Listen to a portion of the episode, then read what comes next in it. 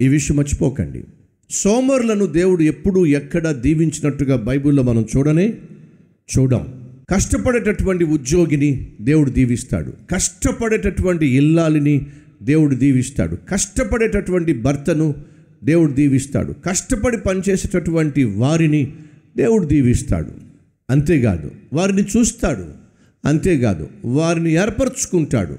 అంతేకాదు వారిని ఆశీర్వదిస్తాడు. మోషే గొర్రెలు మేపుకుంటూ ఉండగానే దేవుడు మోషేని దర్శించాడు. దావీదు తనకిచ్చిన బాధ్యత నిర్వర్తిస్తూ గొర్రెలను మేపుకుంటున్నప్పుడే అతనికి కబురు వచ్చింది రాజుగా అభిషేకించబడ్డానికి దేవుడు సమయల్ని దావీదును అభిషేకించమని పంపించాడు. అలా పంపించినప్పుడు మిగిలిన అన్నలందరూ కూడా ఇంట్లో ఉన్నారు.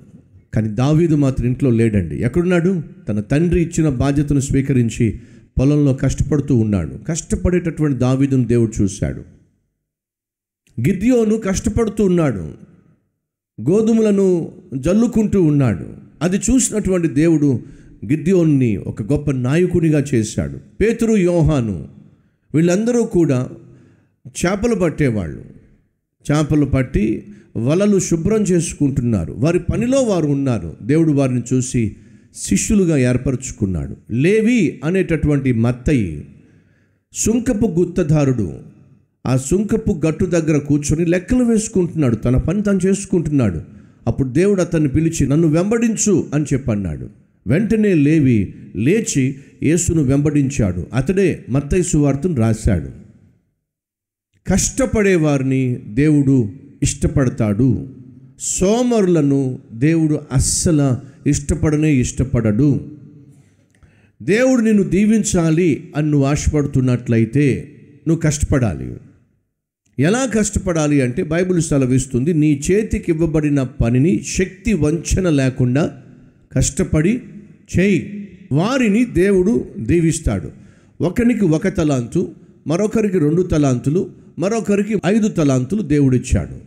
సోమరులను దేవుడు పరలోకానికి కూడా రానివ్వడు. చదువు విషయంలో సోమరులుగా ఎవరైనా ఉన్నారా? జాగ్రత్త. ఇంటి పని విషయంలో వంట పని విషయంలో బిడ్డలను పెంచే విషయంలో కుటుంబ బాధ్యతలు నిర్వర్తించే విషయంలో ఇల్లాలులో సోమరిగా ఉంటున్నారా? జాగ్రత్త. ఆ సోమరితనం మిమ్మల్ని పరలోకానికి రాకుండా చేస్తుంది. భర్తవైనప్పటికీ భార్య బిడ్డలను పోషించవలసిన బాధ్యత కలిగిన వ్యక్తి అయినప్పటికీ నీ బాధ్యతను పట్టించుకోకుండా కష్టపడి పని చేయకుండా ఉద్యోగం చేయకుండా ఆ ఉద్యోగంలో నీకు ఇచ్చిన పనులు పూర్తి చేయకుండా టైంపాస్ చేసేవాడిగా ఉన్నావా?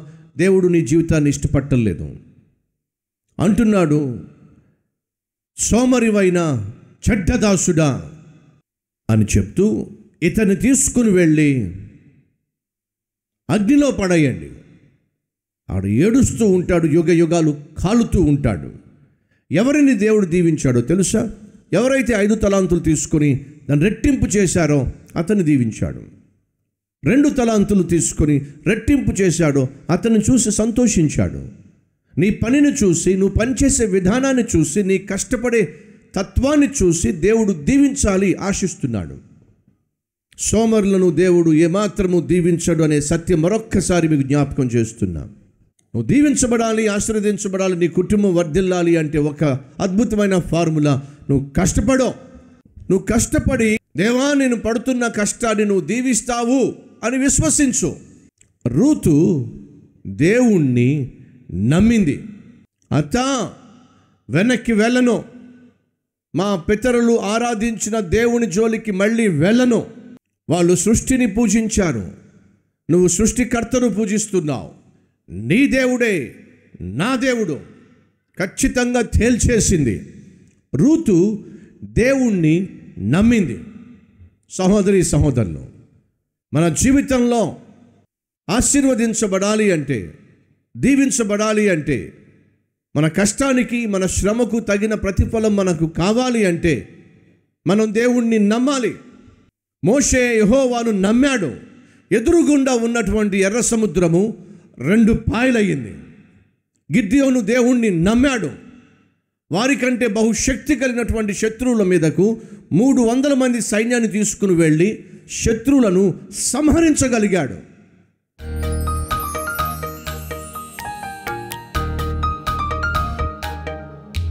పరిశుద్ధుడు అయిన తండ్రి నిన్ను నమ్మింది. అట్టి నమ్మకం మాకు దయచేయండి. రూతు కష్టపడింది. కష్టపడే తత్వం మాకు దయచేయండి. కృతజ్ఞత భావం మాకు ఇవ్వండి రూతు తృప్తి పడింది తృప్తిగా జీవించడం మాకు నేర్పించండి. ఇట్టి కృప మాకు దయచేయమని యేసు నామం పేరట వేడుకుంటున్నాం తండ్రి. ఆమెన్.